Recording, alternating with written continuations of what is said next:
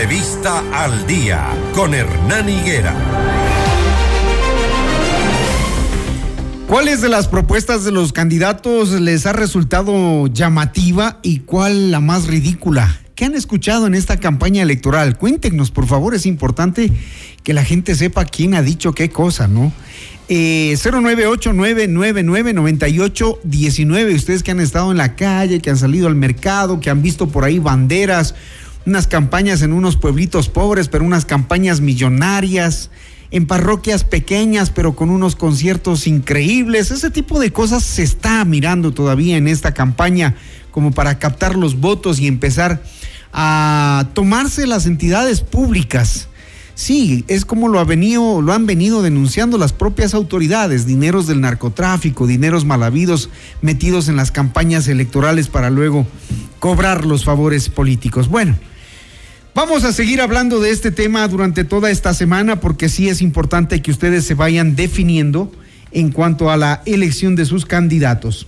De inmediato vamos a entablar un diálogo con Cecilia Jaramillo. Ella es candidata a la prefectura de Pichincha por Unidad Popular.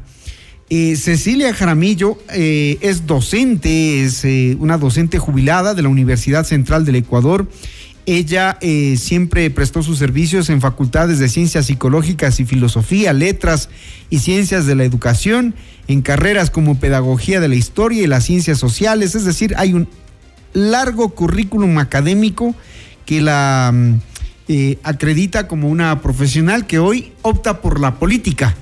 ¿Por qué opta por la política? Le pregunto, Cecilia Jaramillo. Bueno, primero. Pudiendo estar jubilada y descansando tranquilamente. No es la primera vez que me hacen esa pregunta.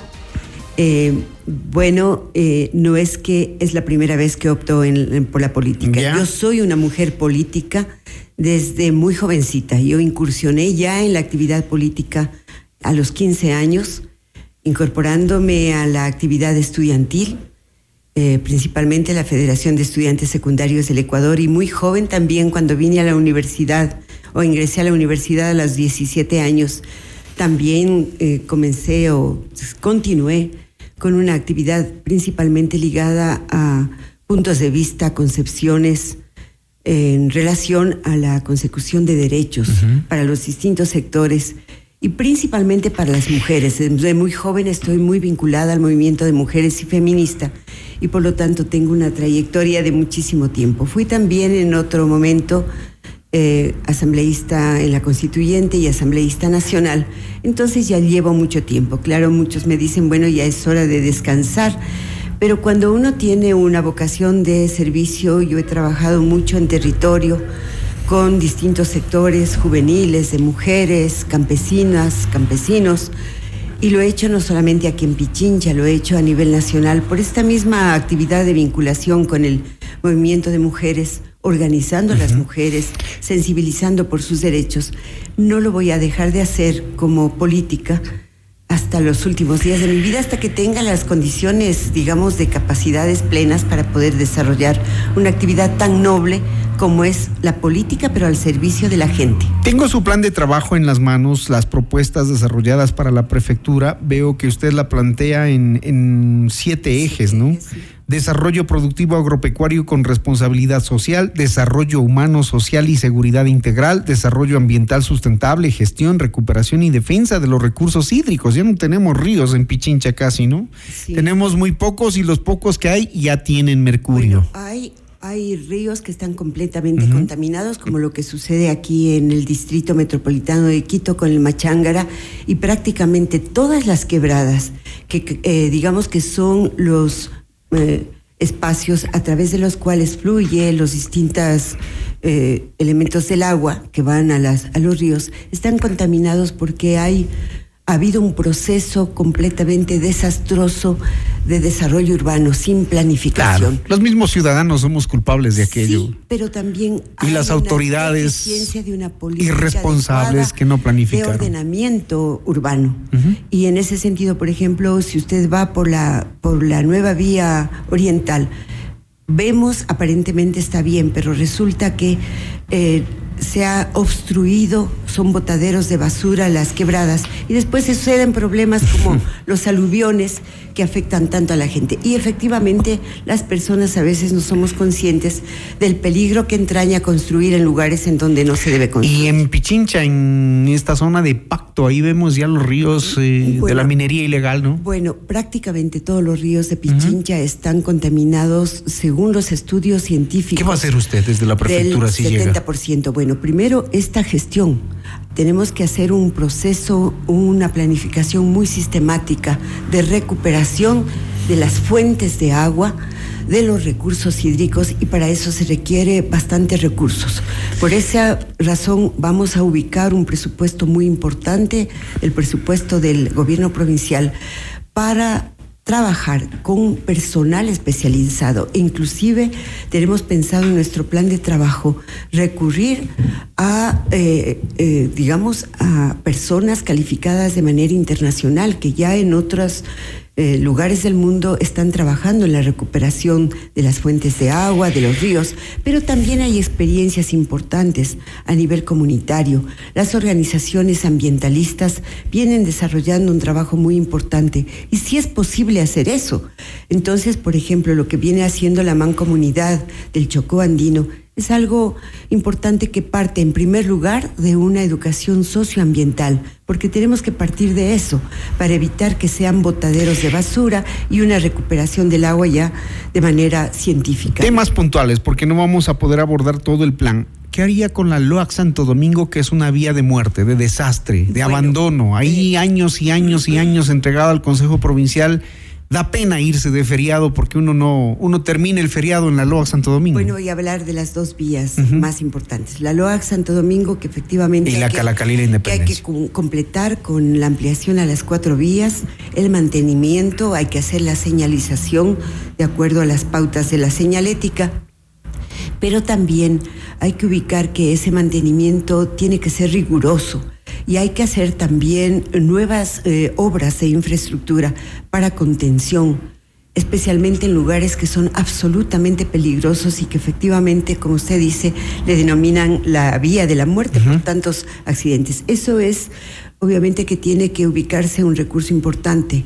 Y para eso, eh, bueno, voy a hablar del otro aspecto. En cambio, la vía que une Calacalí, eh, digamos, la Unión, esa es una vía que realmente analizando desde el punto de vista ambiental, no es prudente, no es, no es pertinente que se amplíe a los cuatro carriles porque se afecta de manera irreversible el entorno natural, este equilibrio ambiental que tiene que haber. Habrá que hacer ampliación en los lugares donde sea posible, pero esa es otra vía horrorosa. Se ha transformado en botadero de basura. Eh, tampoco hay una planificación para impedir que, eh, digamos, eh, se, se, construyan ya espacios habitables, comerciales, justo al filo de la carretera, porque eso contribuye justamente a que se deteriore de manera intensiva. Y para eso, ¿qué necesitamos? Bastantes recursos.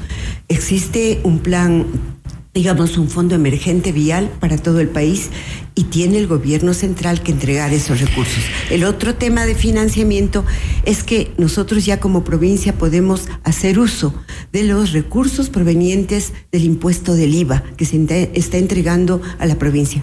Planteamos hacer un fideicomiso con los gobiernos municipales y parroquiales para hacer una priorización y orientar principalmente a las vías y construcción de vías de segundo, tercer orden y caminos vecinales, porque usted si se espanta de lo que pasa con las vías principales, prácticamente hay una incomunicación la ruralidad y un incumplimiento terrible por parte de la Solo donde tienen amigos la prefecta, los casicazgos, ahí hay obra. Y para mostrar en definitiva cosas que son falsas, ¿no? Se muestra que se abre una vía, tal otra vía, pero a pocos pasos. Pero vayan a ver la propaganda en sitios donde no, no, no han puesto una sola piedra en cuatro años. Es terrible. A, dos minutos de, la carretera panamericana de Machachi, los lecheros no tienen la posibilidad de sacar sus productos. Por Guayabamba, los productores campesinos tienen que sacar a mula de caballo y de, y de, burro. ¿Qué, eliminaría usted de la, de la, de, la, actual administración? ¿Qué no haría? La corrupción, primerito. Eliminaría ese número que hasta ahora no sé mismo cuántos asesores tiene la perfecta Pavón? Incluidos familiares, ¿no? De todo, ¿no? Pipones que van una vez, qué sé yo, al mes, que no están registrados, que no entregan informes. Usted no llevaría familiares. Pero lógico. Ni amigos. ni amigos ni familiares. Nunca lo he hecho y nunca lo haré. ¿Se haría un mural? Tendríamos que hacer. Ustedes son de Unidad Popular, movimiento de izquierda, ¿no? Yo soy de izquierda, soy una mujer académica. Aman los símbolos. Eh, amo, amo la cultura. ¿Se harían un mural como que se hizo? Yo tengo un hijo artista. ¿Ya? Yo tengo una suegra que ya no existe, una gran artista nacional. Amo profundamente, pero no podemos ubicar recursos que tienen que estar orientados a la reactivación económica productiva para otras cosas que pueden ser postergadas o que podemos hacerlo a través de una gestión con artistas populares, con gente que no nos va a cobrar 500 mil dólares y que van a estar gustosos de aportar a su provincia con su arte que realmente sea un arte popular. Rápidamente, ¿cómo hacer que la producción agrícola en Pichincha sea un puntal de la economía? Ese es algo muy importante. ¿Cómo hacerlo? Tiene que haber eh, un acompañamiento eh, primero financiero. Vamos a tener que ubicar el presupuesto no menor del 20% del gobierno provincial de Pichincha para incentivar el desarrollo económico productivo, la producción agrícola, y turística. ¿Qué es incentivar? Significa entonces generar una línea de, financiamiento con bajo interés a largo plazo la capacitación para incorporar nuevas tecnologías productivas en el campo agrícola, pecuario, para mejorar y potenciar el trabajo turístico, porque esta provincia tan biodiversa, con tantas riquezas naturales, humanas, gastronómicas, eh, también patrimoniales, tiene un potencial extraordinario en el turismo, pero se requiere formar al personal adecuado para que pueda emprender eso. Vamos a trabajar por fortalecer las formas asociativas de producción y si no lo hay, a organizar cooperativas mixtas de producción. Y para eso también vamos a recurrir a las universidades, a las facultades de agronomía, de veterinaria, de turismo histórico-cultural, para hacer conjuntamente proyectos que promocionen la reactivación económica y productiva. Y el acompañamiento en la comercialización de los productos, en la generación de nuevas técnicas, como por ejemplo conseguir el sello verde que no es que no es económico, que es caro, pero si se hace un trabajo compartido y también con el Ministerio de Agricultura y con otras entidades realmente relacionadas con el tema productivo, sí es posible hacer. Cecilia, rápidamente, ¿qué ha visto usted en la campaña? ¿Cómo ve la campaña frente a mm, grandes gastos, uso de recursos públicos? ¿Qué ve usted? Bueno, primero... ¿Qué es lo que ha visto? De cara a, la, a las personas, una, un rechazo a la politicaría. Claro. Eh, también una indignación por tanta corrupción una indignación también porque dicen que los políticos ofrecen tanto demagógicamente y cuando llegan no cumplen. Se cansó la gente. Ya en los hechos, ya en los hechos, obviamente hemos visto una competencia absolutamente desigual. Nosotros, como Unidad Popular, somos un partido de gente militante con, con una convicción ideológica de trayectoria. Yo soy una militante de izquierda de toda la vida, jamás me he cambiado de de camiseta. Yo fui fundadora del Movimiento Popular Democrático y ahora de Unidad Popular. Y lógicamente una de las cosas que, cambia, que, que cuidamos es nuestra coherencia, no solamente en las ideas, sino en la práctica. Y en ese sentido la gente exige eso, honestidad y cumplimiento. Muy bien. Gracias, Cecilia. Cecilia Jaramillo, candidata a prefecta de Pichincha por Unidad Popular. Estuvo aquí en Notimundo al día. Gracias. Muchísimas gracias. Un abrazo y esperamos que voten por listas 2 porque queremos una pichincha para vivir bien. Muchas gracias. 639.